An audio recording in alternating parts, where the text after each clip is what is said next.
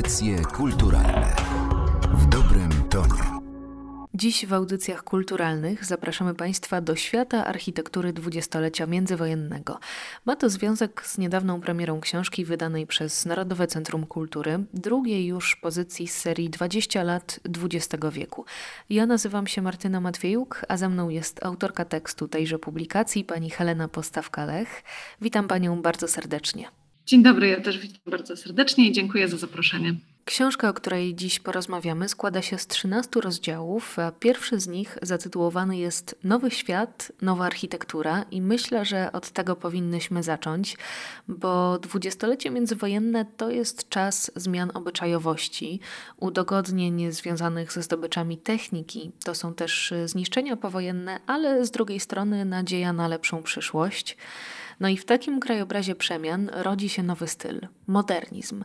Co zakładał ten prąd w kontekście architektury? Spróbujmy skompletować zbiór kilku podstawowych zasad, które wytyczały nowe ścieżki.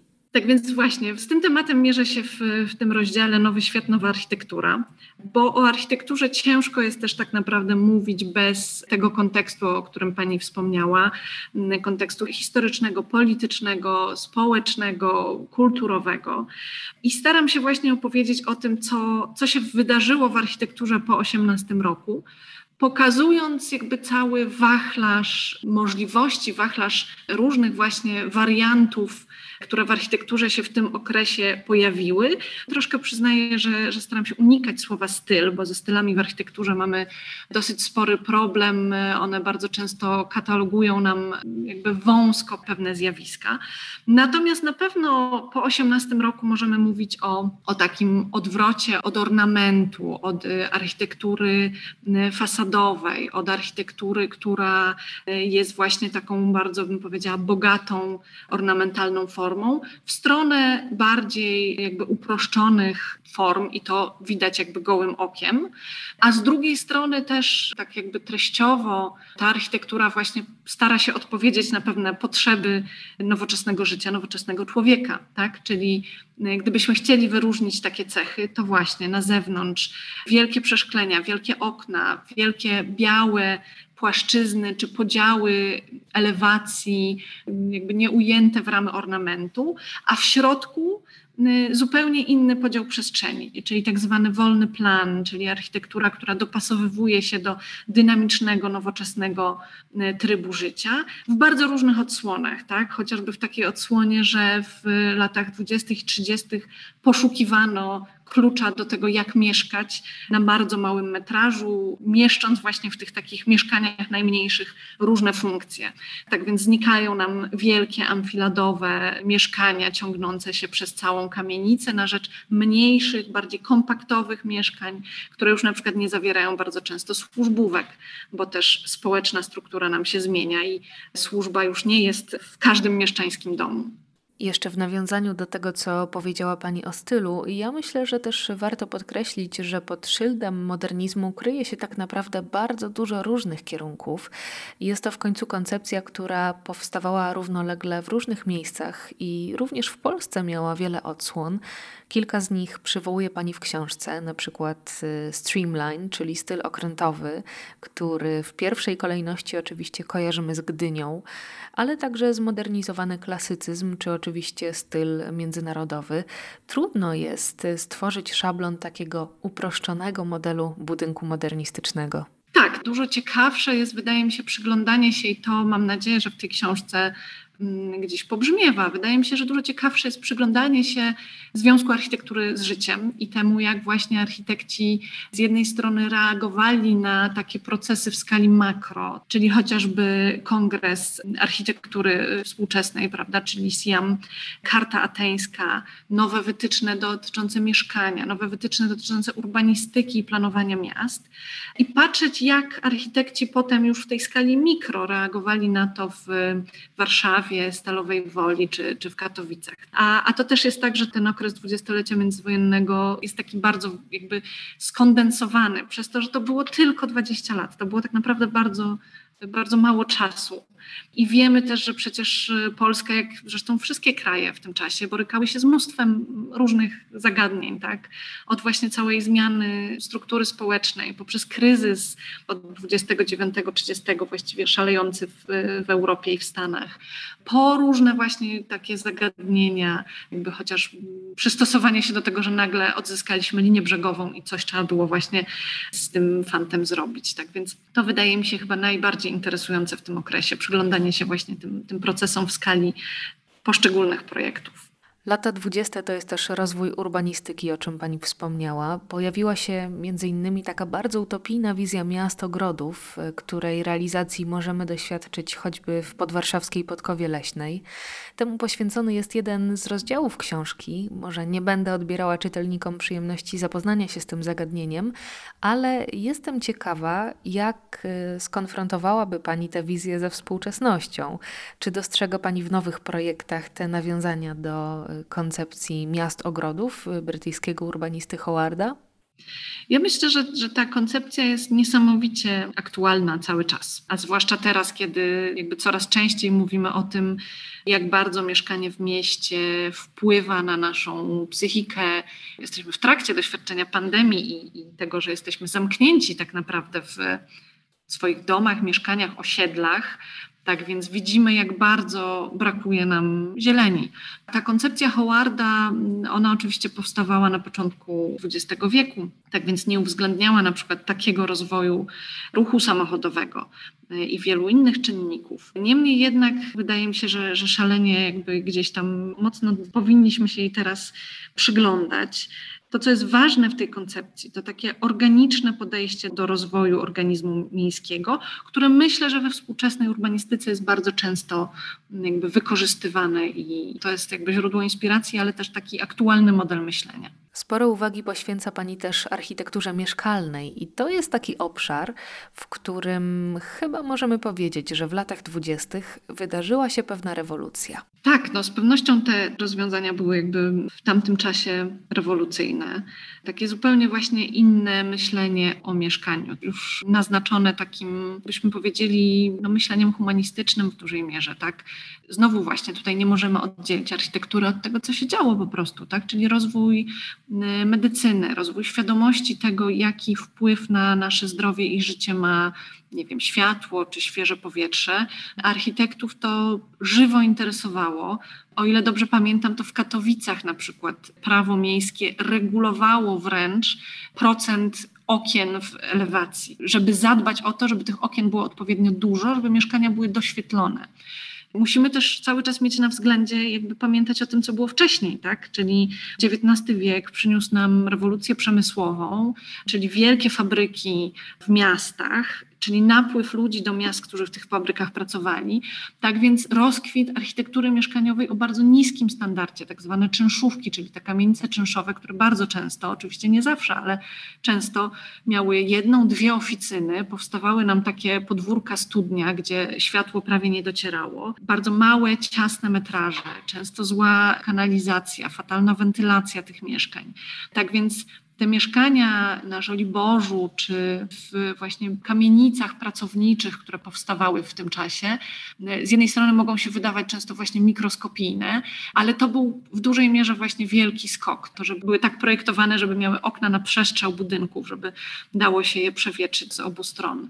Czy też kontynuacja tak naprawdę też takiego wątku, który w dziewiętnastym wieku też funkcjonował, ale właśnie przestrzenie wspólne, takie jak suszarnie czy pralnie, czy nawet w niektórych ekstremalnych w normalnych przypadkach jakieś takie przestrzenie wspólne dla dzieci do bawienia się.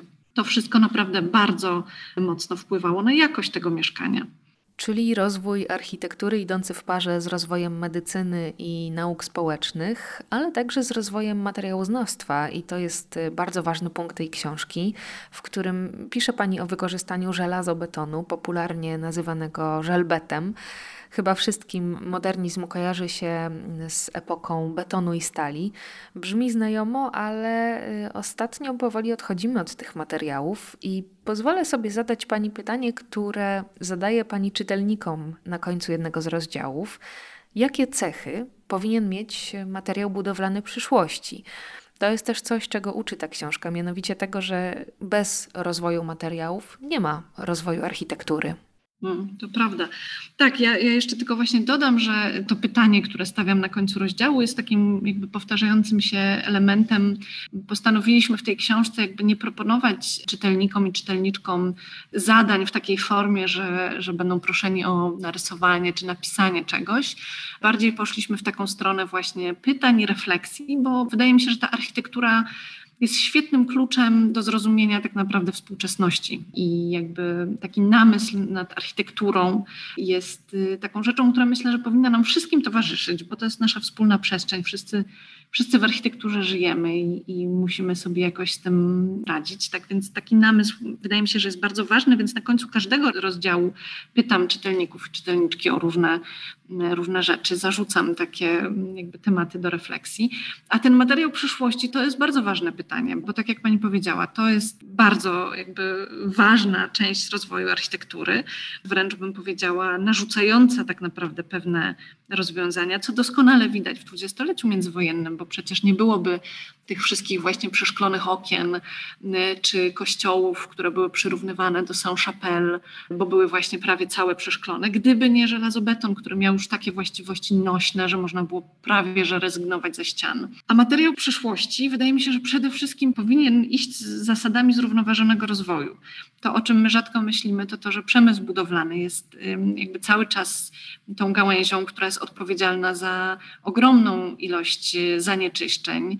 Sama produkcja materiałów budowlanych, czy potem na przykład jakby ich utylizacja, to bardzo często generuje ogromne ilości zanieczyszczeń, właśnie zarówno jakby takich wytwarzanych do atmosfery, jak i po prostu śmieci, które pozostają. Tak więc materiał przyszłości przede wszystkim powinien być ekologiczny w produkcji i zrównoważony pod tym kątem, że powinno się go dać być może jakoś wykorzystywać powtórnie albo powinien podlegać jakiejś biodegradacji czy jakimś procesom, które spowodują, że nie będziemy mieć więcej śmieci na, na świecie, tylko mniej.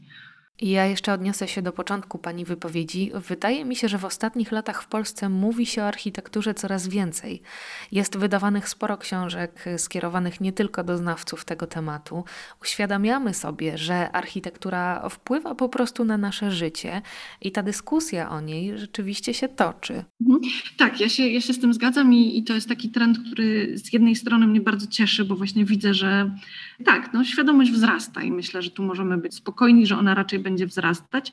Myślę, że to, co jest ważne, to dbanie o jakość tej dyskusji, która się pojawia, bo jakby cały czas jednak myślę, że w rozmowie o architekturze warto jest pilnować tego właśnie, żeby była to rozmowa nie tylko o formie i nie tylko o tym, czy ładne, czy brzydkie, ale też o tym właśnie, jakie wartości ta architektura niesie, tak? Czy ona jest dla społeczeństwa na przykład jakimś ważnym elementem, jak ona organizuje nasze życie. Myślę, że to są takie rzeczy ważne i jakby ta dyskusja musi też iść w parze z takim rozwijaniem umiejętności właśnie patrzenia na architekturę i mówienia o niej właśnie w, znowu w innych kategoriach niż podoba mi się, nie podoba mi się, bo oczywiście to są bardzo ważne jakby rzeczy i ja zawsze zachęcam czy dzieci, czy młodzież, z którymi prowadzę warsztaty, czy studentów, z którymi pracuję, żeby też nie bali się mówić o swoich uczuciach i o swoich odczuciach w stosunku do architektury, ale ważne też jest to, żebyśmy rozwijali taką jakby no, świadomość społeczną, tak? Czyli na przykład właśnie mówili o historii architektury i uczyli się mówić o niej właśnie w takich kategoriach, że, że jesteśmy w stanie ją powiedzmy jakoś troszeczkę głębiej zanalizować, zrozumieć, poznać, a nie tylko skrytykować, że nie podoba mi się, bo to jest dla mnie nie wiem, nowe, jestem nieprzyzwyczajony, brzydkie, nie wiem, nie lubię szkła i stali i, i tyle. Tak więc bardzo mi zależy na tym, bo ta dyskusja faktycznie jakby się rozwija, ale wydaje mi się, że warto dbać o jej jakość poprzez właśnie na przykład edukację już, już od najmłodszych lat. To, to by był taki mój postulat. Edukację architektoniczną. A Narodowe Centrum Kultury prowadzi taki program skierowany do przedszkolaków oraz młodzieży wczesnoszkolnej. Są to archiprzygody.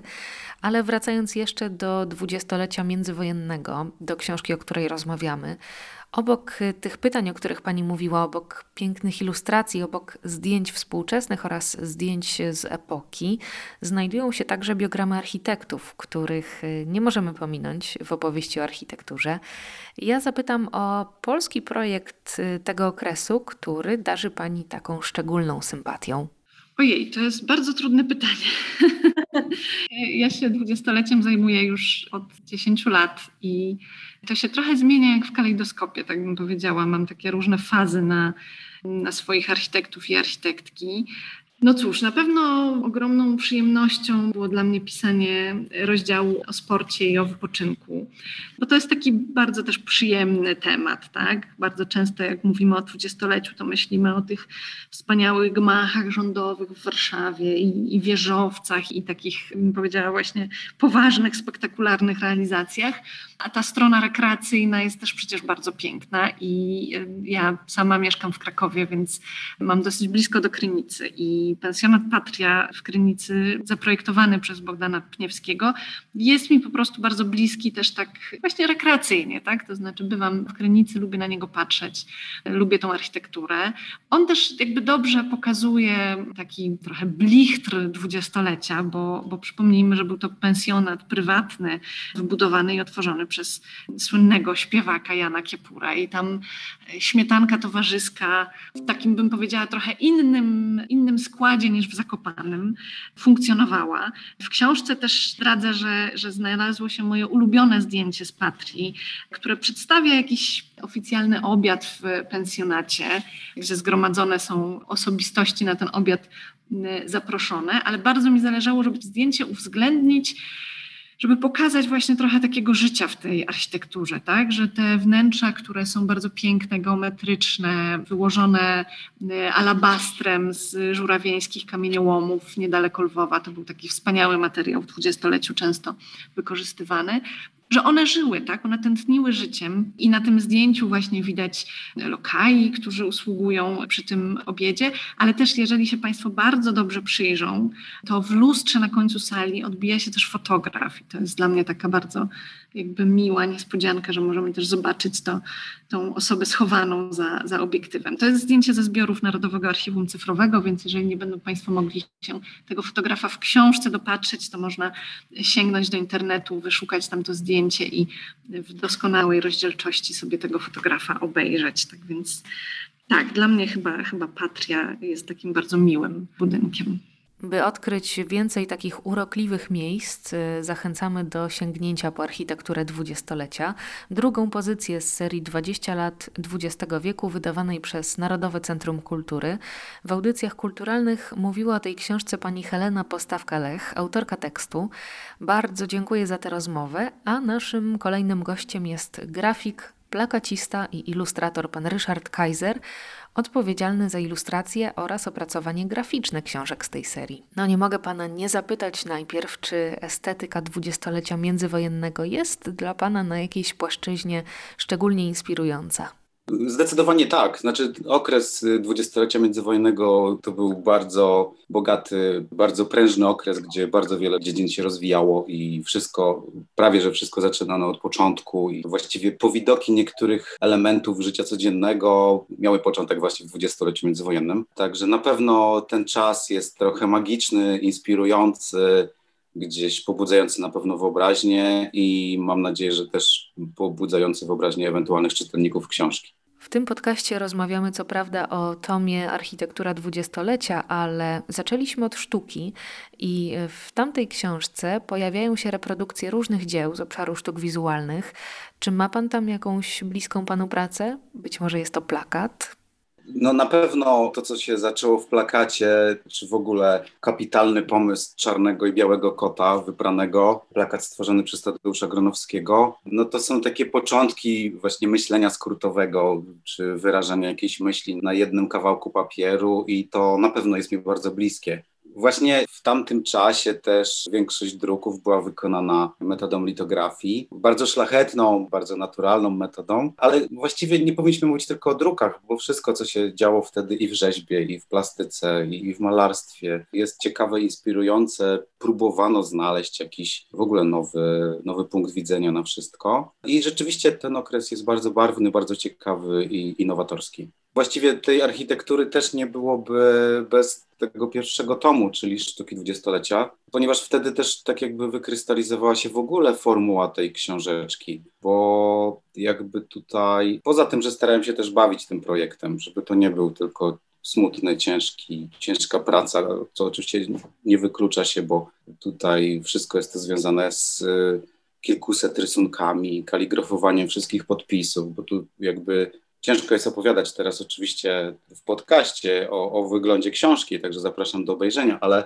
generalnie koncepcja jest taka, że troszeczkę w pokorze do tego, co było kiedyś też jakby większość rzeczy jest wykonana ręcznie. Jest bardzo wiele komentarzy na marginesach i w ogóle ta książka ma trochę przypominać bardziej taki notatnik z subiektywnymi adnotacjami rysunkowymi i dzięki temu wydaje mi się, że można połączyć też grono ewentualnie czytelników tej książki, bo właściwie i nastolatek czy dziecko znajdzie coś dla siebie w takim tomie, ale też i dorosłe osoby będą i z ciekawością mogły poczytać, ale też przede wszystkim i kartkować takie książki, bo wychodzę z założenia, że no książka żyje swoim własnym życiem i tak naprawdę najważniejsze jest to, żeby ewentualnie czytelnik z ochotą powracał do tych książek, a nie tylko przeczytał od deski do deski i ją odłożył na półkę. I taka jest koncepcja, że można jakby wielotorowo tę książkę kartkować, oglądać, wracać albo skupić się tylko na podpisach albo iść innym torem, który jest na marginesach. No i mi się wydaje, że dzięki temu, że ta formuła tak się skrystalizowała w pierwszym tomie, no to wszystko tak dalej pączkuje naturalnie i przechodzimy płynnie do innych dziedzin albo bardziej szczegółowo omawiamy konkretne elementy dwudziestolecia. A z czego wynikała ta decyzja, aby w przypadku ilustracji do każdej publikacji zastosować tylko jeden kolor? Właściwie inspiracją był trochę przypadkowy przedmiot, który mam w pracowni. To znaczy mam stuletnią obsadkę do piórka, którą kupiłem kiedyś na targu staroci na Kole. Ona zresztą jest zreprodukowana w, w tej książce i te ilustracje rzeczywiście są wykonywane tuszem przy pomocy tej obsadki i piórka. No i też trzeba było znaleźć jakąś formułę na to, żeby ewentualnie scalić jakby te wszystkie rysunki, czyli wywołać wrażenie, że one są zrobione jednym narzędziem przez całą książkę. No w tym wypadku to jest powiedzmy umowny kolor tuszu przez wszystkie tomy i to jest taki kolor, który łączy daną część, a jednocześnie też mamy wyraźny, kontrastowy jakiś element, który oddziela też kolor okładki, czyli kolor jakby papieru, na którym piszemy. Czyli ilustracje do opowieści o dwudziestoleciu międzywojennym powstały przy użyciu narzędzia również z tej epoki.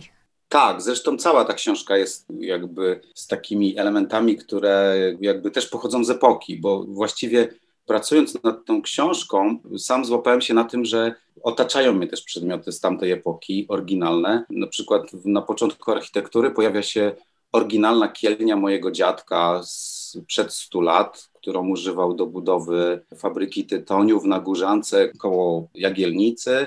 No i tam w Zaleszczykach poznał zresztą moją babcię, więc to jest wszystko tak jakoś bliskie, że właściwie gdzieś robi się to też mimo wszystko bardzo osobista opowieść.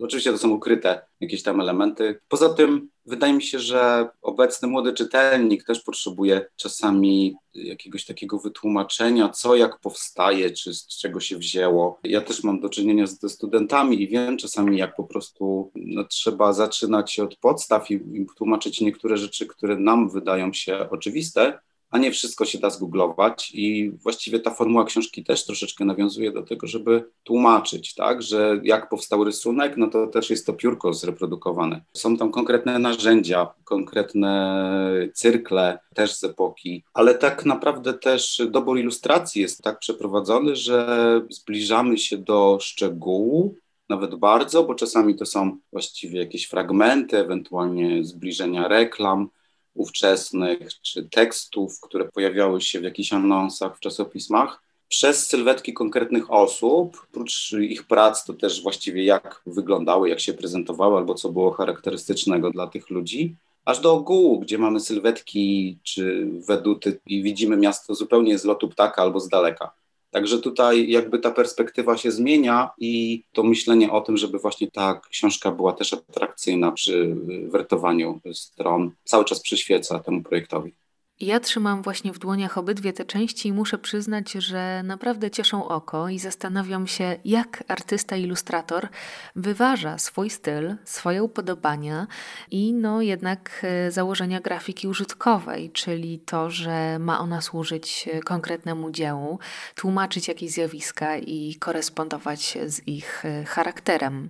Ja myślę, że tutaj ważna jest mimo wszystko jakaś pokora i w stosunku do tekstów, bo właśnie nie mówiliśmy w ogóle o merytorycznej stronie tych książek. Tu oczywiście chylę czoła przed, przed autorką, panią Heleną Postawką-Lech i wcześniejszą autorką, panią Katarzyną Nowakowską-Sito. Czyli jest to pewna pokora w stosunku do tekstów, w ogóle w stosunku do epoki i też myślenie o czytelniku, bo świadomość tego, że to nie jest taki projekt, który gdzieś tam będzie tylko w szufladzie albo w galerii wisiał w jednym egzemplarzu, tylko że to gdzieś wypuszczamy dalej i to ma żyć swoim własnym życiem i czytelnik będzie z tego korzystał, to też jest jakby tutaj istotne przy projektowaniu, także przewidzenie niektórych faktów, czy kompozycyjnych, czy uwypuklenie jakichś elementów, na które czytelnik ma najpierw zwrócić uwagę, a potem dopiero coś innego odnaleźć. To jest tak jakby nieustanne wyprzedzanie tej czynności czytania, do której stworzona jest tak naprawdę ta książka. No i też ta świadomość właśnie, że potem prócz tego, że mamy czytać, że ma ta książka być wygodna w czytaniu, w odnalezieniu różnych faktów ewentualnie, to też ma nadawać się do tego, żeby ją po prostu z przyjemnością kartkować i oglądać ilustracje czy rysunki, bo oczywiście mówiliśmy o tych marginaliach i rysunkach tuszem, ale książki są też bardzo bogate w różnego rodzaju oryginalne zdjęcia, zbiory, które są nieoczywiste bardzo często. Także na pewno każdy, kto interesuje się epoką, znajdzie coś dla siebie, ale też ktoś, kto jakby pierwszy raz styka się z tym tematem, też będzie, będzie zadowolony. Mam takie wrażenie. A zatem zapytam, jaka powinna być dobrze zaprojektowana książka? Hmm.